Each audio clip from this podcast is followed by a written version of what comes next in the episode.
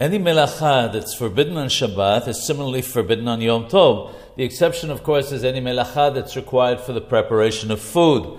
Nevertheless, the Hachamim forbade several types of melacha which are connected with the preparation of food. Cooking on Yom Tov is permitted. However, there are many who prohibit cooking food on Yom Tov if that particular food could have been cooked before the holiday.